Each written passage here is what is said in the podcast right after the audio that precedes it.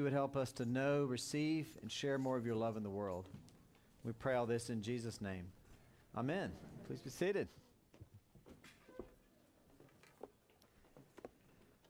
A, f- a few minutes back, when I went off to college, um, I had a bunch of people give me advice about going off to college. And one of the bits of advice I got from many places and many, in many different ways was you'll get out of it whatever you put into it.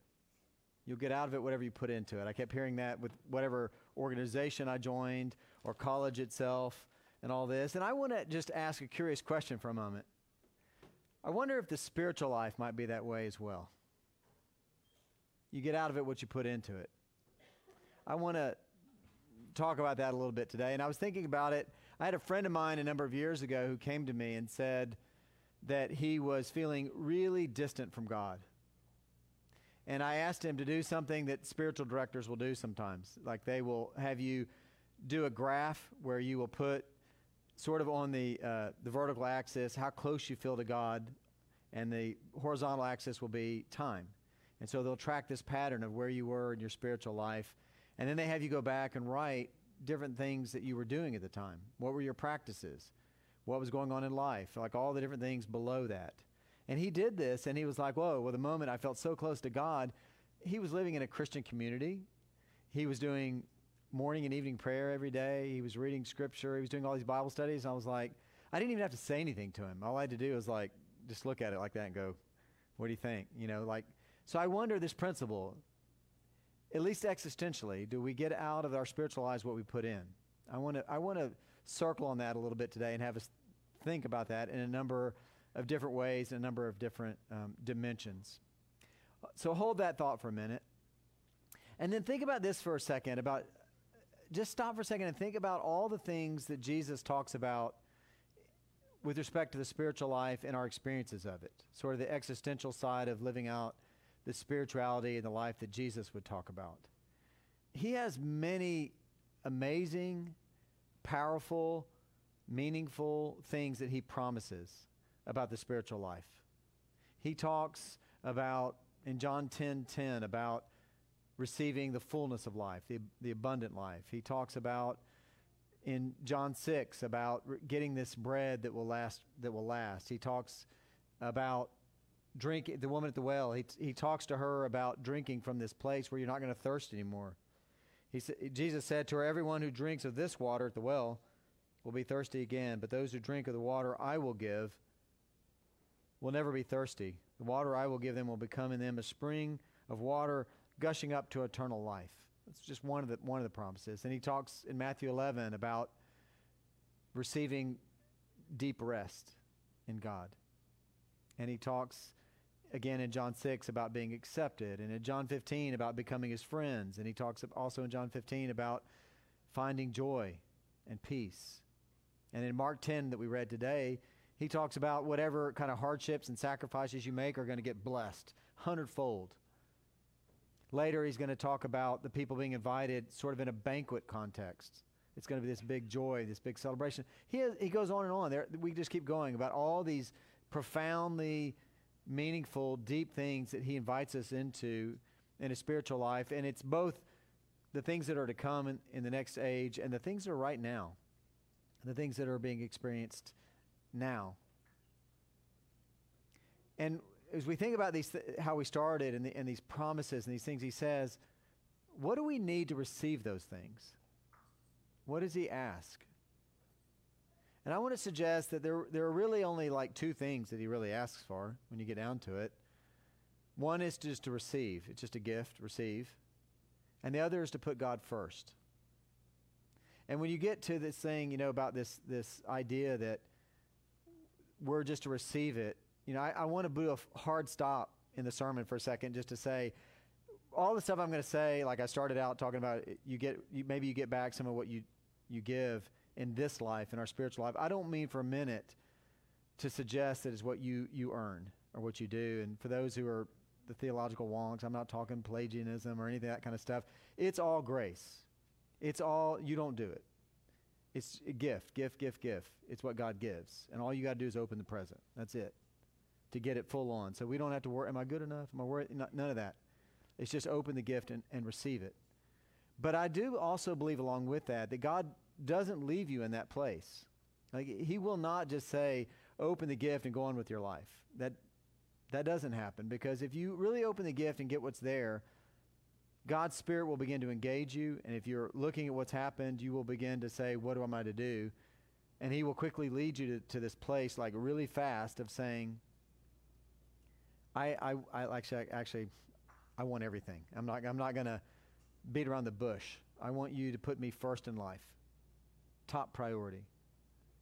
And you think about this in so many different ways that Jesus speaks, but you know, I think one of the things we've done in, in you know in the Christian faith is we we want we badly love everybody and we badly want everybody here partaking fully. And at times we water stuff down, like yeah yeah you want to come to church every few years, come on, you know, like you're you're you're in. We'll make Episcopal Church make you a full member in good standing. I think maybe maybe it's once a year. I'm sorry, not every three years, but once a year. But Jesus is. I mean, let me apologize for the church. That's not what Jesus says. Jesus wants us to be all in and put him first. And you know, whenever the lawyer runs up to him and says, you know, what's the greatest law? How do you, and Jesus summarizes it and says, love God with everything your heart, your mind, and your soul. And your neighbors yourself. That goes right with it. Because if you love like God does, if you want to have God's love deep in you, you're going to try to have a heart like God's, and God's heart immediately goes out to the people. So those, those just go together. But again, Jesus, he says this again and again, like he doesn't hide any of this. He'll talk in Luke 9 about, come and follow me, take up your cross.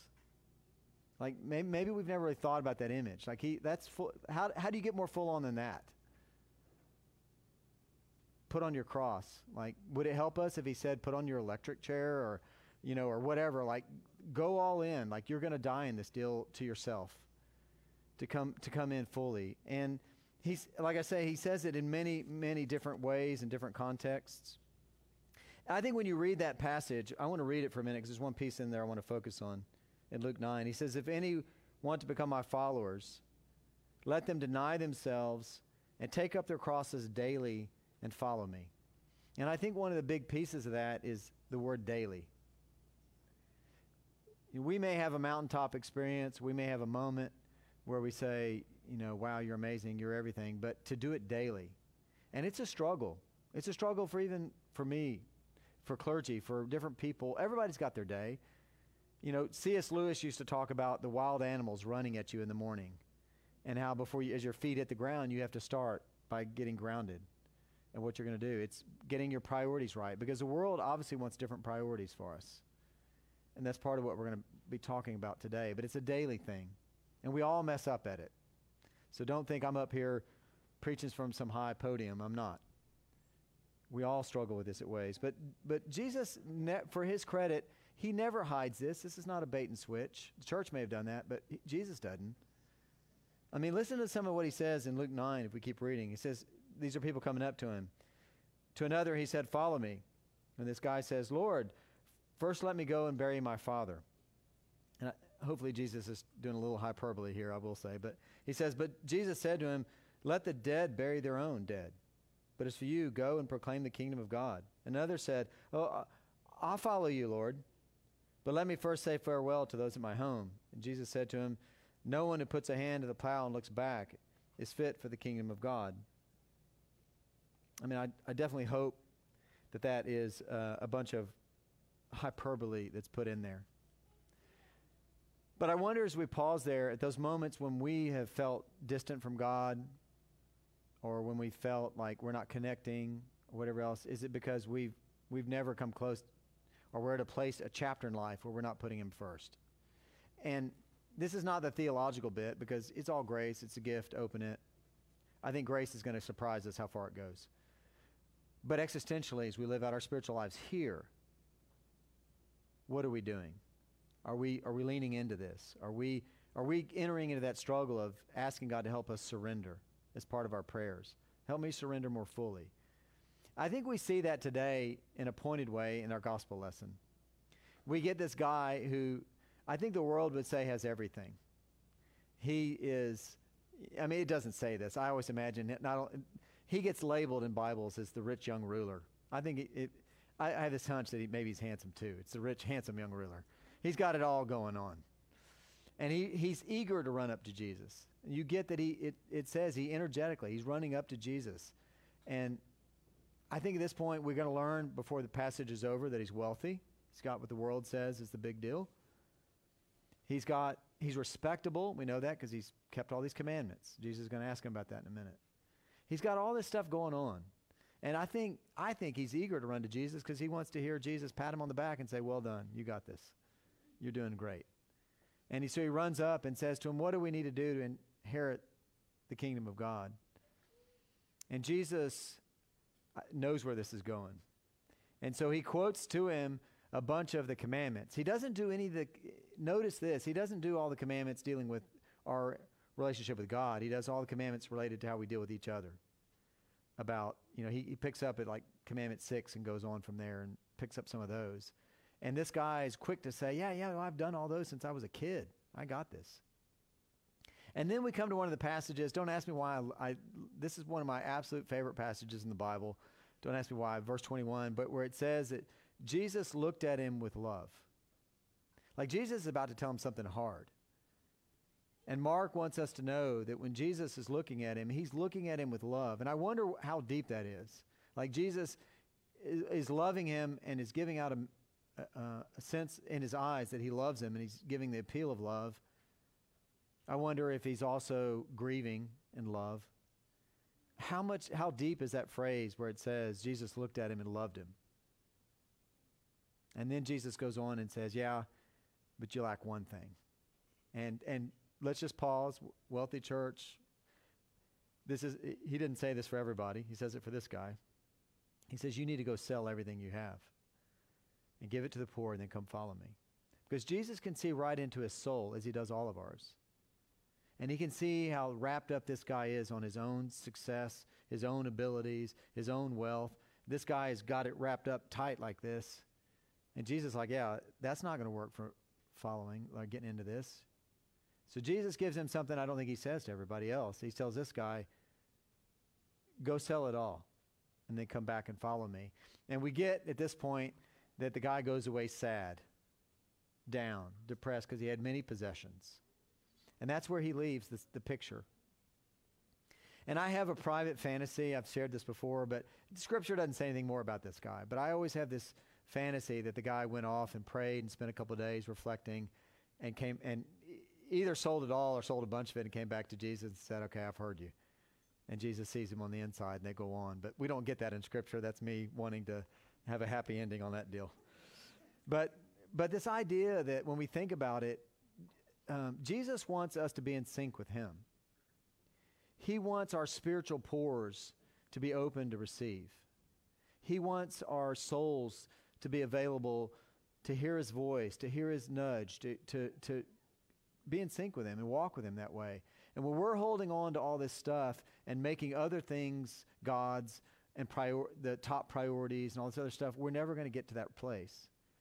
And I think Jesus really wants to drive this home to others and certainly to his inner 12 who are going to go and spread and be the church.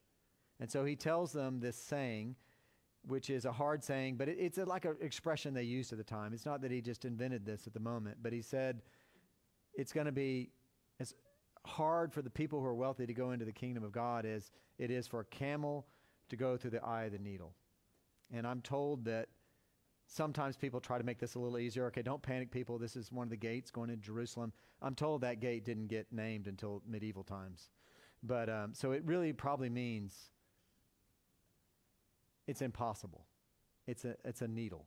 And it, you're talking about a camel. And, and the disciples at this point, if you don't get it, are they're just like really on their heads at this moment because both within Judaism and within the pagan community at the time, if you were wealthy, it meant God was blessing you. It's kind of like later in times when people would do the duels and the fights, and like whoever won, God was clearly on their side. That's the way they saw it. If you were wealthy and you were winning, it's because God was on your side. And Jesus just turns that right upside down. Like it's going to be hard for people who are wealthy to enter the kingdom of God. That's what he says. And, you know, it's a hard saying. I'll give my moment of comic relief. I've told this story before.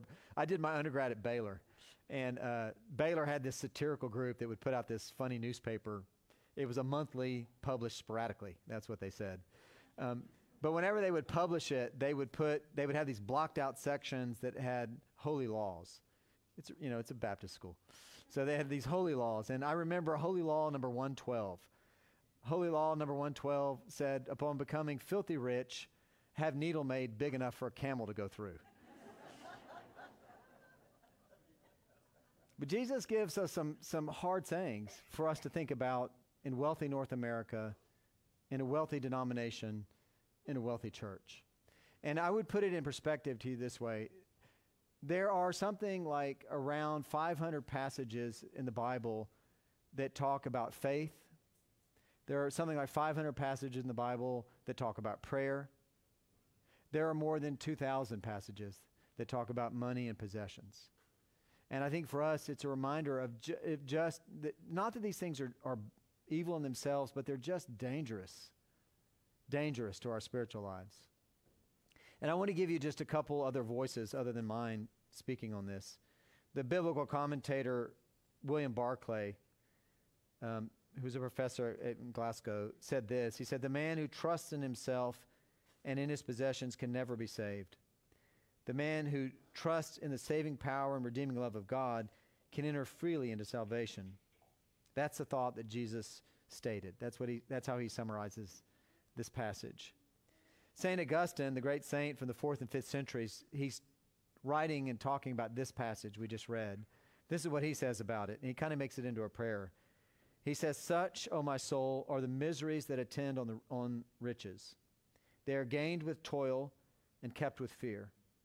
They are enjoyed with danger and lost with grief. It's hard to be saved if we have them, and impossible if we love them and scarcely can we have them, but we shall love them inordinately. Teach us, O Lord, this difficult lesson to manage conscientiously the goods we possess and not covetously desire more than you give to us. It's hard stuff. And Jesus, along with that in this passage today, wants to say whatever we give up or whatever we set aside will lead was going to be we're going to be blessed in it a hundredfold part of what he says. Like, and it's and when he says blessing, we're not talking about prosperity doctrine stuff. Y'all know that's a heresy, right? That's a heresy in the church. Um, that's a North American thing. Um, he's talking about supernatural involvement in your life. He's talking about understanding and seeing God more. He's talking about that existential bit of having a deeper spiritual life and seeing God at work in different kinds of ways and what that leads to. I think about, I know a, a guy in the Dallas area who talks about not only giving to the church, but many years ago, like more than 20 years ago, he made it his practice to do this. And, I, and I've never done this. I, I, think it'd be fascinating to try it. But he said he started carrying, a, at every time, he would have like a couple hundred dollar bills in his pocket. And whenever he was out and about, all the time he'd be asking God, lead and direct me who I should give them to and what I should say. And he's got 20 years of telling all these stories about people where God would tell him, go, go give it to this person. And he would go give this person $100, and they'd say, I've been praying all week, didn't know how, that, how I was going to make it, or whatever it is. And just, but I wonder, I read that, I can't relate to it exactly, but I wonder if we could be that open to God's leading and His Spirit and His guidance around these things and being ready to hold. Those people that guy gives money to are blessed. That guy's blessed back. Like he's blessed and I'll say, I'll say more on that in a minute. All these conversations lead us to the final stretch of this sermon, which is to talk about our finances. Like, how are we going to do these things? They're so dangerous. What do we do with them? I think it's the reason why God leads us to a place. Uh, I think for the lawyers in the room, I'll say a safe harbor, but it's this idea that we're going to we're going to tithe. We're going to give 10%. We're going to tithe. We're going to we're going to give to God in this kind of way, as a way of like maybe we should be doing a reverse tithe in some places in the world. I know one pastor who does that. But the idea that that what should we give? Scripture would say 10%. And the thing that challenges me is not just that amount, and I'll say more on that in a second, but that when you read Scripture and if you really want to go deep, Scripture talks about the tithe being the first bit, first fruits, first animal, first whatever. And I, you know, I know we're all practical. Lots of us who run our own businesses want to wait till December to see how the year finishes out before we give. That's not what he's talking about. He's talking about living in faith and saying, "I think this is what it is. I'm going to give 10% on this." You know, like it's it's if you don't, th- you're not going to get out of this challenged. If you're doing this right, there's always going to be a challenge in this and a demand to trust in some way. It's going to happen that way. And I think we end up giving because of that. We end up giving from discipleship. We end up giving from gratitude. We end up giving from all these different places. And I think if we lean into it, we give because it's fun. You, if you do this well enough and long enough, you'll see people blessed through it thinking about this passage today, I came across recently a story from one of the major news um, channels that was talking about an Uber driver. And I just want to read part of this story, and I'm going to give you all one more quote and we'll close. This is um, from one of the major news channels. They're talking about this uh, Uber driver whose name was Latanya. And um, she was driving and she was started a conversation, Latanya Young. She's, she's a hairstylist she was attending classes um, at the university, and she had all these financial problems where she couldn't attend. She said she was telling the guy she had attended all these semesters, and now she couldn't attend because she couldn't pay her tuition because every time she got ready to pay, her children had something come up financially and whatever. And she was telling him about it. The guy she was driving was a guy named Kevin Esch, and they they hit it off talking. And anyway, she gets a phone call a few days later from the university saying, you, you can enroll now. And she went on to learn that this passenger had, had called up the university and paid her semester um, tuition. It's like a $1,000. And um, he goes on to talk about how powerful this was for him. And he, he, this is part of what I want to read. He says, um, There was something about Latanya, he says, that resonates with me. We developed an incredible friendship, and now I'm incredibly, incredibly proud of what she's done. I could have bought new clothes, or could have helped somebody out. And what has come back to me has come back a hundredfold, and I would a thousand times over do it again. He says he goes on. He went on to eventually get to watch her graduate from the university. I think there's so many blessings that we walk by as we hold on to our money. There are so many ways that you give to the church, you'll see people get blessed through the church. I'm going to say something Carolyn might not want me to say, who's in charge of our stewardship. Give to the church, hold some on this year, just some, and give it yourself anonymously to somebody. And see what that does for the adventure of giving, of how we do this. The final thing I want to say, I know I've gone longer than I should have today. I want to end you with this, though. This maybe will help those of you who are like, oh my gosh. This is Clement of Alexandria, who died in the year 215. I want you to leave. I'm, I'm preached pretty hard on some of our possessions because they're so dangerous, but I don't want you to think they're evil and that they are the problem in themselves. And he wrote about this in 215, so I'm going to leave you with this quote. He says, The Savior by no means has excluded the rich on account of wealth itself, and the possession of property, nor fenced off salvation against them, if they're able and willing to submit their life to God's commandments and prefer them to the transitory things. Let them look to the Lord with a steady eye, as those who look towards the slightest nod of a good helmsman. What he wishes, what he orders, what he indicates, what signal he gives his mariners, where and when he directs the ship's course. If one is able in the midst of wealth to turn from its mystique, to entertain moderate desires, to exercise self control, to seek God's al- alone, and to breathe God and walk with God, such as man submits to the commandments, being free, unsubdued, free of disease, unwounded by wealth. But if not, sooner shall a camel enter through a needle's eye than such a rich man reach the kingdom of God. These are hard things. These are hard for me, and I fail miserably at times. But I know this the more we give, the more we get. If we can, let, if we can put God first, we'll experience a new level of energy in our spiritual lives that we've not known. Let's pray. Gracious Lord, we give you thanks that you love us and you never, ever, ever leave us or give up on us. And you call us to live in, a, in a abundance by putting you first. Give us grace and strength to do that in all we do. We pray this in Jesus' name.